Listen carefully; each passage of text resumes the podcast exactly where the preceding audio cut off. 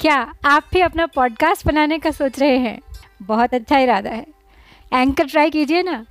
ये पॉडकास्ट बनाने का सबसे आसान तरीका है। सबसे पहली बात, ये बिल्कुल फ्री है। दूसरी बात, इसमें इतने सारे टूल्स हैं, जिससे आप अपने फ़ोन और कंप्यूटर पर रिकॉर्ड और एडिट कर सकते हैं। और तीसरी बात, आप अपने पॉडकास्ट को डिस्ट्रीब्यूट भी कर सकते हैं, जिससे इसे स्पॉटिफाई और दूसरे प्लेटफॉर्म्स पर सुना जा सके। तो देर किस बात की? डाउनलोड कीजिए ये फ्री एंकर ऐप या विज़िट कीजिए एंकर डॉट एफ़ आज ही बनाइए अपना पॉडकास्ट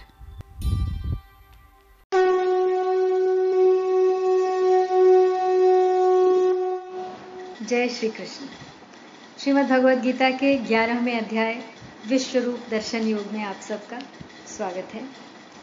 इस अध्याय से हमने पढ़े हैं सात श्लोक। और पिछले सात श्लोकों में हमने देखा कि अर्जुन भगवान से कहते हैं कि उनकी सभी विभूतियों का वर्णन सुनकर और अत्यंत ज्ञान वाली, गूढ़तम बातें सुनकर जो अर्जुन पर विशेष कृपा करके भगवान ने उन्हें सुनाई, उनका मोह सर्वथा नष्ट हो गया किंतु भगवान जानते हैं कि ऐसा नहीं है। अभी उनका मोह केवल आंशिक रूप से ही नष्ट हुआ है। तो भगवान ने जब उनसे ये कहा था कि ये संपूर्ण सृष्टि मुझमें व्याप्त है, सत, असत, सब कुछ, जड़, चेतन, स्थावर, जंगम, सब कुछ मेरे एक अंश के भीतर है। तो अर्जुन के अंदर ये जानने की इच्छा प्रबल उठती है कि यदि भूत, वर्तमान, भविष्य सब भगवान के एक अंश में है तो यदि मैं उस अंश को देख सकूँ तो मुझे इस युद्ध का क्या अंत हुआ, पता चल जाएगा। और मेरे लिए निर्णय करना सरल हो जाएगा। तो ऐसी इच्छा अपने मन में वे करते हैं और प्रभु से व्यक्त भी करते हैं। एक बार दोहरा लेते हैं उन श्लोकों का सार। उपदेश यह अति गुप्त जो तुमने कहा करके दया। अध्यात्म विषयक ज्ञान से सब मोह मेरा मिट गया। विस्तार से सब सुन लिया। उत्पत्ति लय का तत्व है।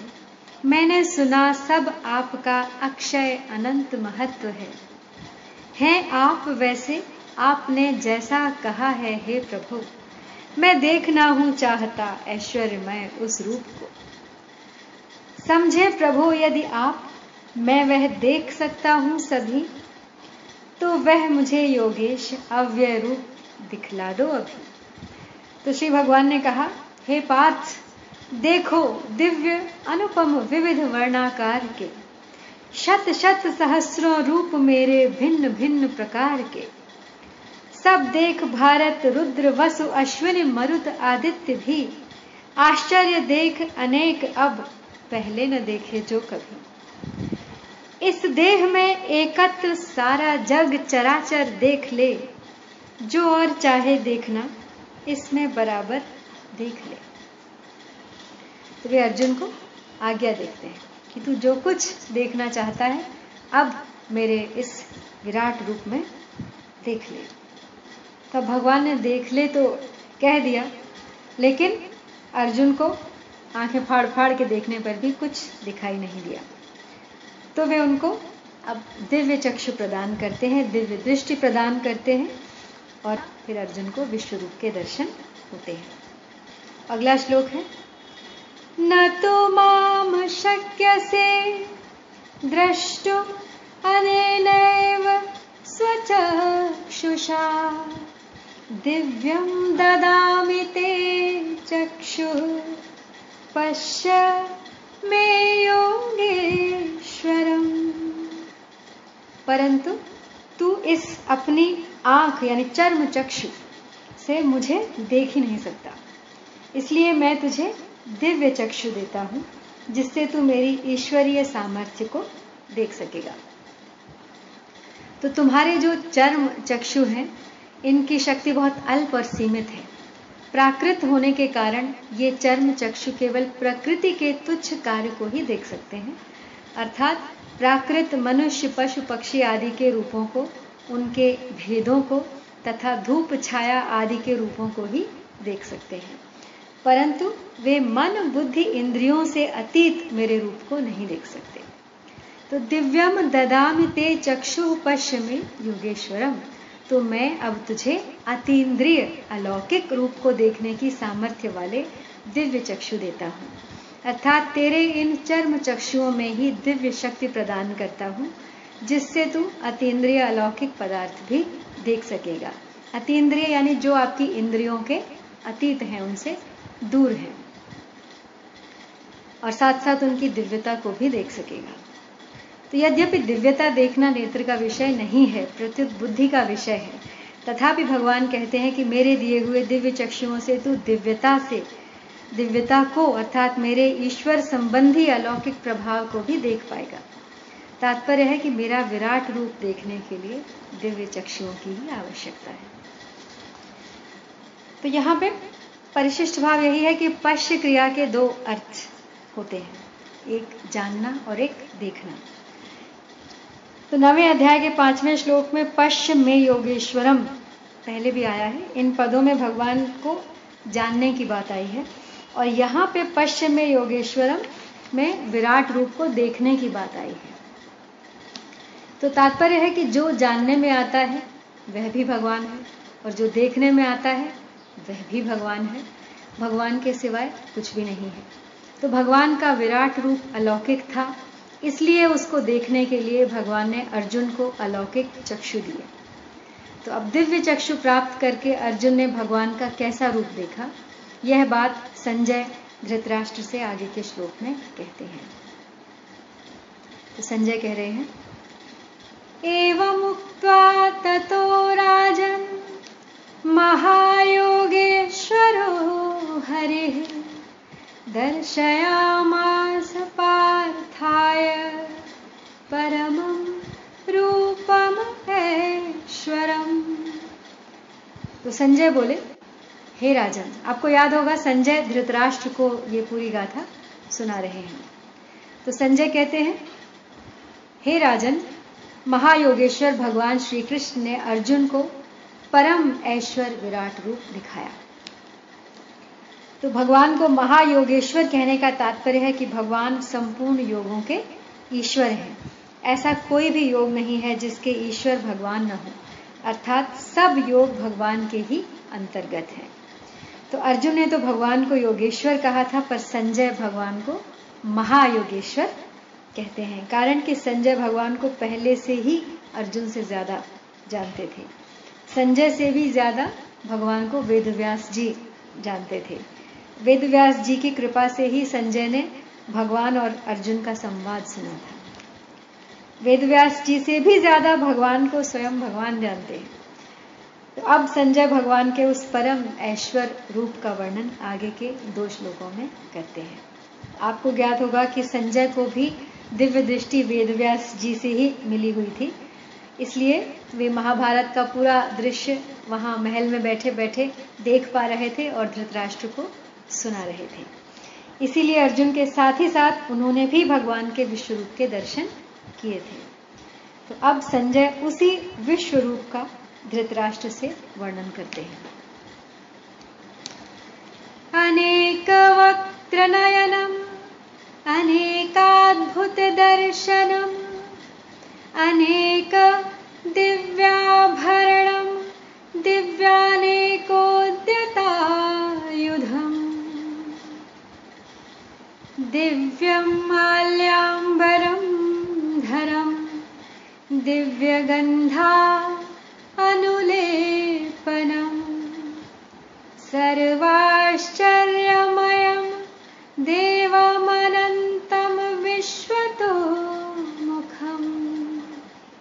यानी अनेक वक्त्र नयनम जिसके अनेक मुख और नेत्र हैं।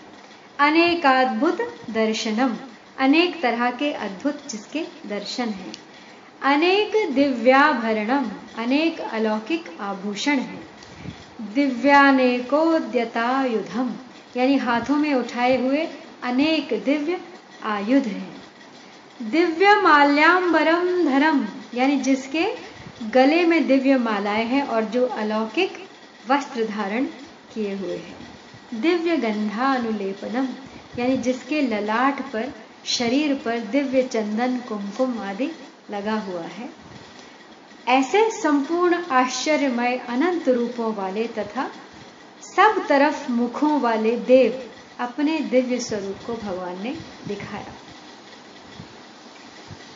तो विराट रूप से प्रकट हुए भगवान ने, भगवान के जितने मुख और नेत्र दिख रहे हैं, वे सबके सब दिव्य हैं। और विराट रूप में जितने प्राणी दिख रहे हैं, उनके मुख, नेत्र, हाथ, पैर आदि सबके सब अंग विराट रूप भगवान के हैं। कारण कि भगवान स्वयं ही विराट रूप से प्रकट हुए हैं। तो भगवान के विराट रूप में जितने रूप दिखते हैं, जितनी आकृतियाँ दिखती हैं, जितने रंग दिखते हैं जितनी उनकी विचित्र रूप से बनावट दिखाई देती है, वह सबकी सब बहुत ही अद्भुत है। उनके दिखने वाले अनेक रूपों में, हाथों में, पैरों में, कानों में, नाकों में और गलों में जितने गहने हैं, आभूषण हैं, वे सबके सब भी दिव्य हैं। भगवान ही स्वयं गहनों के रूप में प्रकट हुए हैं। तो यहाँ विराट रूप भगवान ने अपने हाथों में चक्र, गदा, धनुष, बाण परिघ आदि अनेक प्रकार के जो आयुध अस्त्र शस्त्र उठा रखे हैं, वे भी सबके सब दिव्य हैं। उनके गले में फूलों की, सोने की, चांदी की, मोतियों की, रत्नों की, गुंजाओं आदि की अनेक प्रकार की जो मालाएँ हैं, वे भी दिव्य हैं। और शरीर पर जो लाल, पीले, हरे, सफ़ेद, कपिश आदि अनेक रंगों के वस्त्र पहने हैं, वे सभी भी दिव्य हैं और भगवान का ही स्वरूप है। उनके ललाट पर कस्तूरी चंदन, कुमकुम आदि गंध के जितने तिलक हैं, जितने शरीर पर लेप हैं, सभी के सभी दिव्य हैं। तो अपने इस प्रकार सबको चकित कर देने वाले, अनंत रूप वाले तथा चारों तरफ़ मुख वाले चतुरानंद कहा जाता है, जिन्हें अपने परम ऐश्वर्यमय रूप को भगवान ने अर्जुन को दिखाया। अब जैसे कोई व्यक्ति दूर बैठे ही अपने मन से चिंतन करता है कि मैं हरिद्वार में हूँ, तथा गंगा जी में स्नान कर रहा हूँ तो उस समय उसको गंगा जी, पुल, घाट पर खड़े स्त्री, पुरुष आदि सब दिखाई देने लगते हैं। तथा मैं गंगा जी में स्नान कर रहा हूँ, ऐसा भी दिखाई देने लगता है। वास्तव में न वहाँ पर है, हरिद्वार है, न वहाँ पे गंगा है, न वहाँ पे और लोग हैं, परंतु उनका मन ही मन उन सब रूपों में बना हुआ उसको दिखाई देता है। ऐसे ही एक भगवान ही अनेक रूपों में, उन रूपों में पहने हुए गहनों के रूप में, अनेक प्रकार के आयुधों के रूप में, अनेक प्रकार की मालाओं के रूप में, वस्त्रों के रूप में, विराट रूप में प्रकट हुए हैं। ये सभी कुछ दिव्य है। न होते हुए भी है और भगवान का ही प्रतिरूप है। अब श्रीमद भागवत में आता है कि जब ब्रह्मा जी बछड़ों और ग्वाल बालों को चुरा कर ले गए थे तब भगवान श्री कृष्ण स्वयं ही बछड़े और ग्वाल बाल बन गए। बछड़े और ग्वाल बाल ही नहीं, प्रत्युत उनके बैत, सींग, बांसुरी, वस्त्र, आभूषण आदि भी भगवान स्वयं ही बन गए। भगवान को ज्यो देखे, त्यों ही विलक्षणता दिखाई देती चली जाती है। भगवान की विलक्षणता अनंत है। अब संजय विश्वरूप के प्रकाश का वर्णन करते हैं। दिव्य सूर्य सहस्रस्य भवेद्युग पदउत्थिता यदि भाः सदृशी सा भास तस्य महात्मना। यानी आकाश में एक साथ हज़ारों सूर्यों का उदय हो जाए तो भी उन सब का प्रकाश मिलकर उस महात्मा विराट रूप परमात्मा के प्रकाश के समान नहीं हो सकता। जैसे आकाश में हज़ारों तारे एक साथ उदित होने पर भी उन सब का मिला हुआ प्रकाश एक चंद्रमा के प्रकाश के सदृश नहीं हो सकता। और हज़ारों चंद्रमाओं का मिला हुआ प्रकाश एक सूर्य के प्रकाश के सदृश नहीं हो सकता। ऐसे ही आकाश में हज़ारों सूर्य एक साथ उदित होने पर भी उन सब का मिला हुआ प्रकाश विराट भगवान के प्रकाश के सदृश नहीं हो सकता। कारण कि सूर्य का प्रकाश भौतिक है। जबकि विराट भगवान का प्रकाश दिव्य है। भौतिक प्रकाश कितना भी बड़ा क्यों ना हो, दिव्य प्रकाश के सामने वह तुच्छ ही है। भौतिक प्रकाश और दिव्य प्रकाश की जाति अलग अलग होने से उनकी आपस में तुलना भी नहीं की जा सकती। हाँ अंगुल निर्देश की तरह भौतिक प्रकाश से दिव्य प्रकाश का संकेत किया जा सकता है। तो यहाँ संजय भी हज़ारों सूर्यों के भौतिक प्रकाश की कल्पना करके विराट रूप भगवान के प्रकाश का लक्ष्य कराते हैं, जबकि वो उससे कहीं ज़्यादा है। तो पीछे के श्लोक में विश्व रूप भगवान के दिव्य रूप, अवयव और तेज का वर्णन करके अब संजय अर्जुन द्वारा विश्व रूप दर्शन करने की बात कहते हैं। तत्रैकस्थम, जगत्कृत्सनम, प्रविभक्तम अनेकधा, अपश्यद एव देवस्य शरीरे पांडवस्तदा यानी अनेक प्रकार के विभागों में विभक्त अर्थात ये देवता हैं, ये मनुष्य हैं, ये पशु पक्षी हैं, ये पृथ्वी है, ये समुद्र है, ये आकाश है, ये नक्षत्र है, आदि आदि विभागों के सहित संपूर्ण चराचर जगत को भगवान के शरीर के भी एक अंश में, एक देश में अर्जुन ने भगवान के दिए हुए दिव्य चक्षुओं से प्रत्यक्ष देखा। तात्पर्य यह हुआ कि भगवान श्री कृष्ण के छोटे से शरीर के भी एक अंश में चर, अचर, स्थावर, जंगम सहित संपूर्ण संसार है। वह संसार भी अनेक ब्रह्मांडों के रूप में, अनेक देवताओं के, लोकों के रूप में, अनेक व्यक्तियों और पदार्थों के रूप में विभक्त और विस्तृत है। तो इस प्रकार अर्जुन ने उनके विराट रूप में स्पष्ट से, स्पष्ट रूप से देखा कि शरीर में एक जगह स्थित जरायुज, अंडज, उद्भिज, स्वेदज, स्थावर, जंगम, नभचर, जलचर, थलचर, चौरासी लाख योनिया, चौदह भुवन आदि अनेक विभागों में विभक्त जगत को देखा। जगत भले ही अनंत हो, पर है वह भगवान के एक ही अंश में। अर्जुन भगवान के शरीर में जहाँ भी दृष्टि डालते हैं, वहीं उनको अनंत जगत दिखाई देता है। तो भगवान के अलौकिक विराट रूप को देखने के बाद अर्जुन की क्या दशा हुई, इसका वर्णन आगे के श्लोक में संजय करते हैं। ततः स विस्मयाविष्टो हिष्टरोमा धनञ्जयः प्रणम्य शिरसा देवम् कृताञ्जलिर्भाषत यानी भगवान के विश्व रूप को देखकर वे अर्जुन बहुत चकित हुए और आश्चर्य के कारण उनका शरीर रोमांचित हो गया। तो अर्जुन ने भगवान के रूप में विषय में जैसी कल्पना भी नहीं की थी, वैसा रूप देखकर उनको बड़ा आश्चर्य हुआ और उन्होंने कहा कि आपने मुझ पर कृपा करके विलक्षण आध्यात्मिक बातें बताई हैं और अब कृपा करके मुझे अपना विलक्षण रूप भी दिखा दिया है। इस बात को लेकर मैं प्रसन्नता के कारण रोमांचित हो उठा हूँ। यहाँ पे श्रीमद् भागवत में आया है कि एक बार यशोदा जी ने कन्हैया के छोटे से मुख में विश्व रूप देखा था। इस पर विचार किया जाए तो अनंत कोटि ब्रह्मांडों में से एक ब्रह्मांड, एक भूमंडल है।